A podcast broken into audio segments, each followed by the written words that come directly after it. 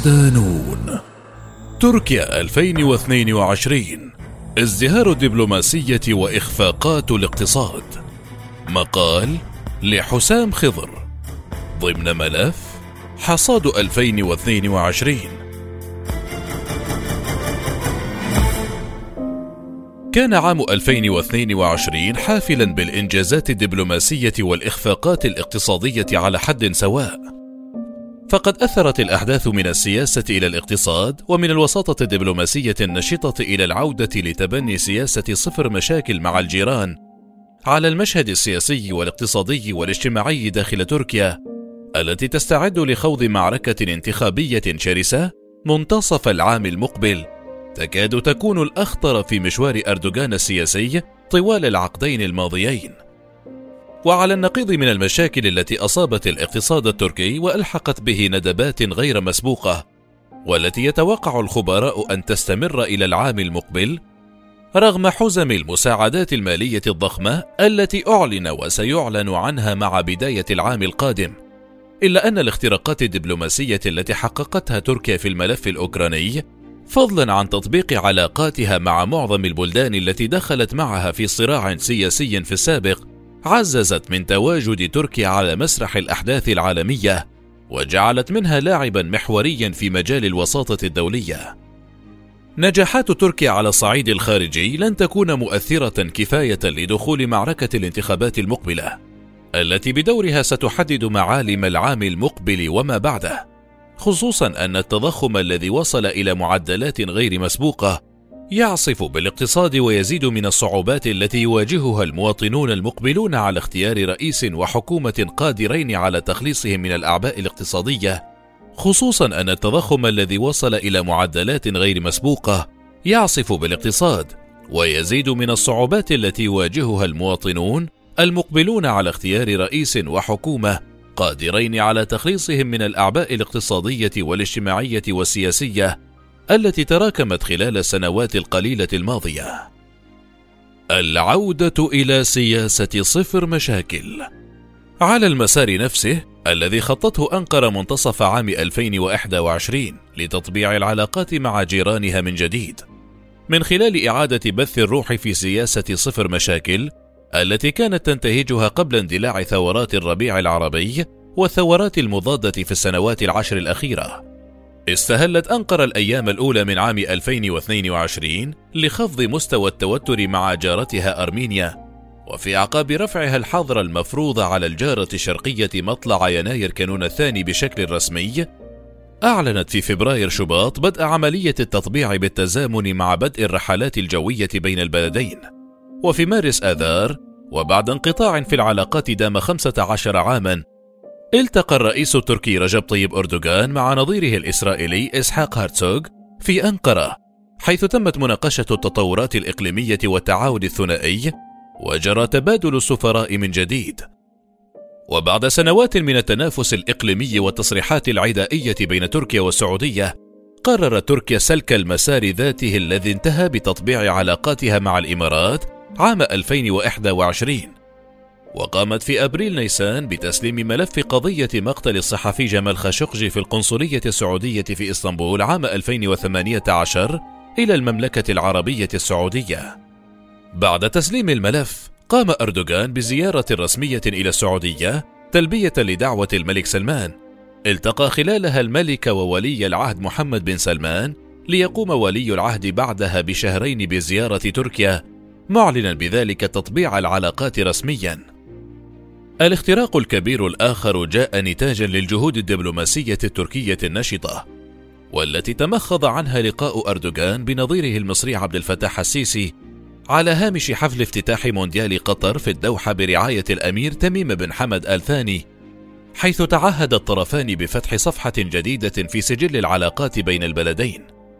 ورغم نجاح مساعي الدبلوماسية التركية في تطبيع العلاقات مع معظم البلدان التي دخلت معها في صراع سياسي خلال العقد الأخير بوقت قياسي، إلا أن الحدث الصادم جاء بعد تأكيد أردوغان وكبار المسؤولين انفتاحهم على تطبيع العلاقات مع النظام السوري.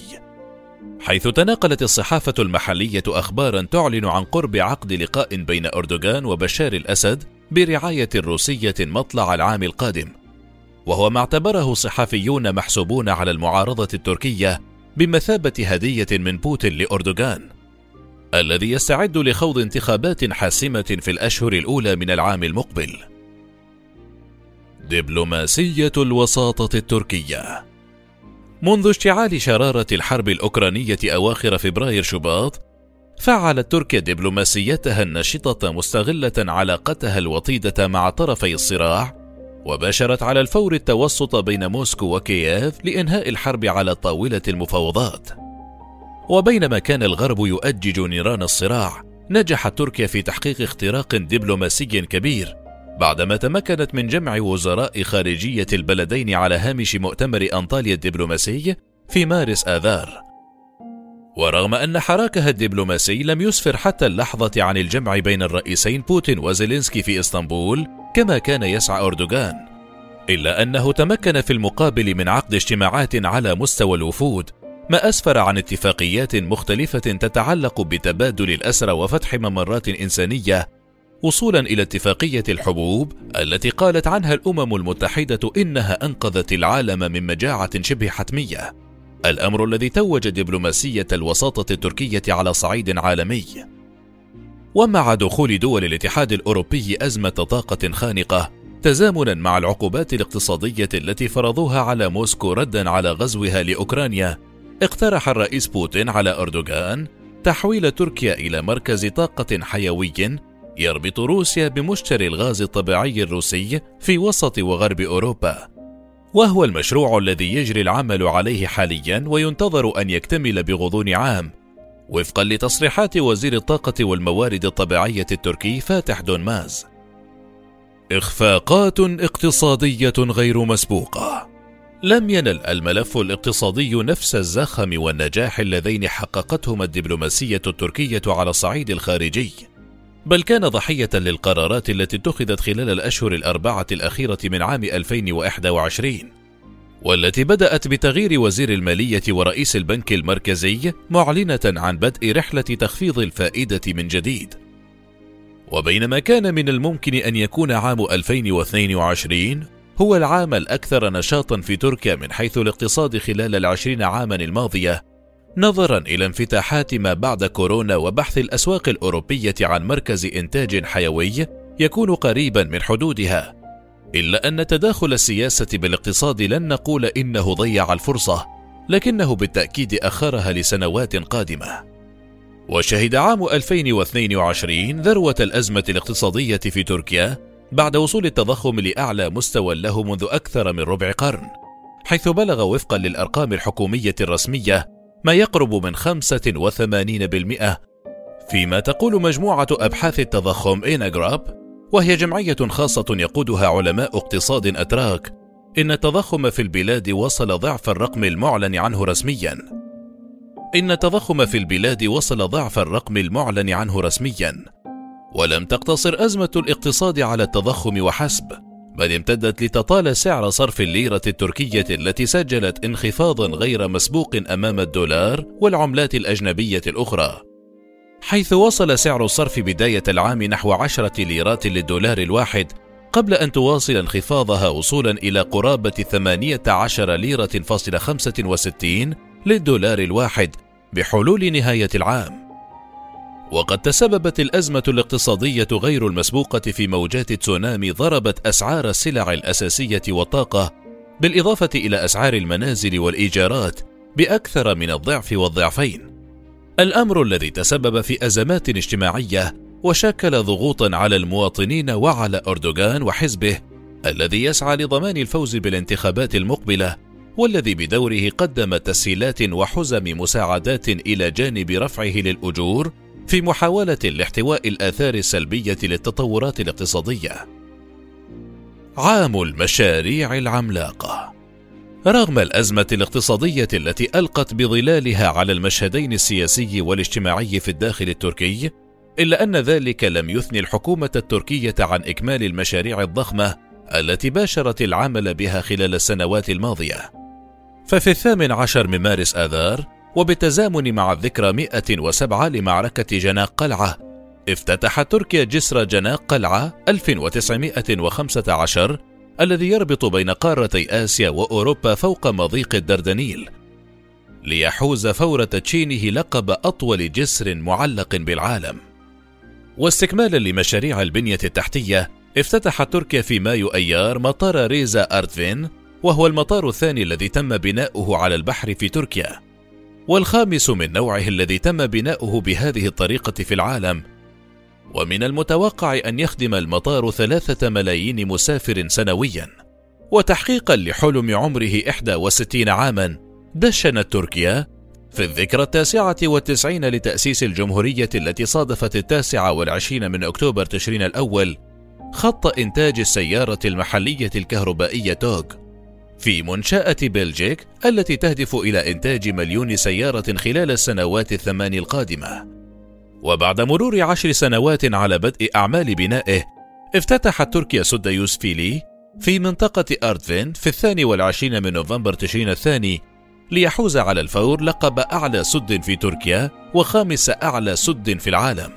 بطول 275 مترا. وسيساهم السد الذي تبلغ سعته التخزينية للمياه مليارين ومائة وثلاثين مليون متر مكعب وقدرته الكهربائية المركبة 558 ميجاوات بنحو أربعة مليارات ليرة فاصل واحد في الاقتصاد سنويا. أحداث هزت تركيا. في أعقاب الحرائق التي عادت إلى تركيا مرة أخرى عبر بوابة مرمريس منتصف يونيو حزيران. أمست تركيا يوم الرابع عشر من أكتوبر تشرين الأول على وقع كارثة انفجار منجم أماسرا في ولاية بارتين. والذي أودى بحياة 42 عاملا وإصابة أحد عشر آخرين. عصر يوم الثالث عشر من نوفمبر تشرين الثاني وقع تفجير إرهابي في شارع الاستقلال بحي تقسيم عكر صفو الحياة بمدينة إسطنبول بعد أن خلف ستة قتلى وأكثر من ثمانين جريحا. وفي اليوم التالي للهجوم تم اعتقال المشتبه بها أحلام البشير في منطقة كوتشوك جاكماجا بمدينة إسطنبول. وفي واقعة غير مسبوقة على الأقل لم تأخذ مثل هذا الصدى الإعلامي من قبل. كشف الصحفي تيمور سويكان في تحقيق صحفي نشرته صحيفة بيرجون عن قضية اعتداء جنسي استمر لسنوات تعرضت له طفلة في السادسة من العمر. وبحسب لائحة الاتهام الواردة في النبأ الذي أحدث زلزالا اجتماعيا وسياسيا ضد الجماعات الدينية التي يرى البعض أنها فوق القانون فإن شيخ مؤسسة حيرانور التابعة لجماعة إسماعيل آغا الدينية قد زوج ابنته وهي في عمر السادسة لأحد مريديه في الدروس الدينية. وفي ملف العنف ضد المرأة في تركيا بلغ عدد النساء اللاتي توفين بسبب العنف بين 1 يناير كانون الثاني والثاني عشر من ديسمبر كانون الأول 370 امرأة. ويذكر أنه خلال العام السابق 2021 بلغ عدد جرائم قتل النساء في تركيا 415 امرأة. وعلى صعيد العمليات العسكرية خارج حدودها شنت القوات المسلحة التركية في أبريل نيسان عملية المخلب القفل برا وجوا ضد أهداف تنظيم العمال الكردستاني في مناطق شمال العراق. وعقب تفجير إسطنبول الإرهابي أطلقت تركيا عملية عسكرية جوية واسعة تحت اسم المخلب السيف لدك أوكار حزب العمال الكردستاني والوحدات الكردية شمال سوريا والعراق. مهددة بتوسيع العملية على المحور البري أيضا في حال لم تنسحب الوحدات الكردية عن الحدود التركية. وبحسب معطيات وزارة الدفاع التركية بلغ عدد الشهداء في تركيا 98 شهيدا خلال عام 2022 الطريق إلى انتخابات 2023 مع اقتراب نهاية عام 2022 وخلافا لمعظم التوقعات قضت محكمة تركية يوم الرابع عشر من ديسمبر كانون الأول بسجن عمدة بلدية المدينة إمام أوغلو لمدة عامين وسبعة أشهر وخمسة عشر يوما والمنع من العمل السياسي جراء إدانته بإهانة أعضاء اللجنة العليا للانتخابات التركية يو إس كي ووصفه لهم بأنهم حمقى. ونتاجا لهذا الحدث السياسي الذي من شأنه أن يؤثر على انتخابات 2023 جمع إمام أوغلو مؤيديه أمام مبنى البلدية معلنا أن قرار المحكمة سياسي بحت. مطلقا بذلك صفارة بداية السباق الرئاسي بشكل فعلي بين تحالف أردوغان وتحالف المعارضة السداسي. ما دفع المحللين والمراقبين إلى حبك سيناريوهات يلعب فيها إمام أوغلو دور المرشح الضحية. ورغم أن القرار يبدو أنه أعاق مسيرة إمام أوغلو السياسية إلا أنه لن يدخل حيز التنفيذ إلا بصدور قرار التأكيد من محكمتي الاستئناف والعليا وهو ما قد وهو ما قد يطول أو يقصر بحسب تقدير أردوغان لكيفية إدارة المرحلة المقبلة. وفي موازاة ما يجري وقد يجري على مسرح الأحداث السياسية في تركيا التي تستعد لخوض انتخابات برلمانية ورئاسية حاسمة، من المتوقع أن يزداد زخم حزم المساعدات المالية التي ستضخها حكومة حزب العدالة والتنمية بحلول بداية العام المقبل في إطار استراتيجية تخفيف الأعباء الاقتصادية عن المواطنين لتعزيز فرص الفوز بالانتخابات المقبلة. لا سيما أن الخبراء يتوقعون أن الأزمة الاقتصادية وتبعاتها السلبية لن تستمر خلال العام القادم وحسب بل قد تشتد حدتها أيضاً.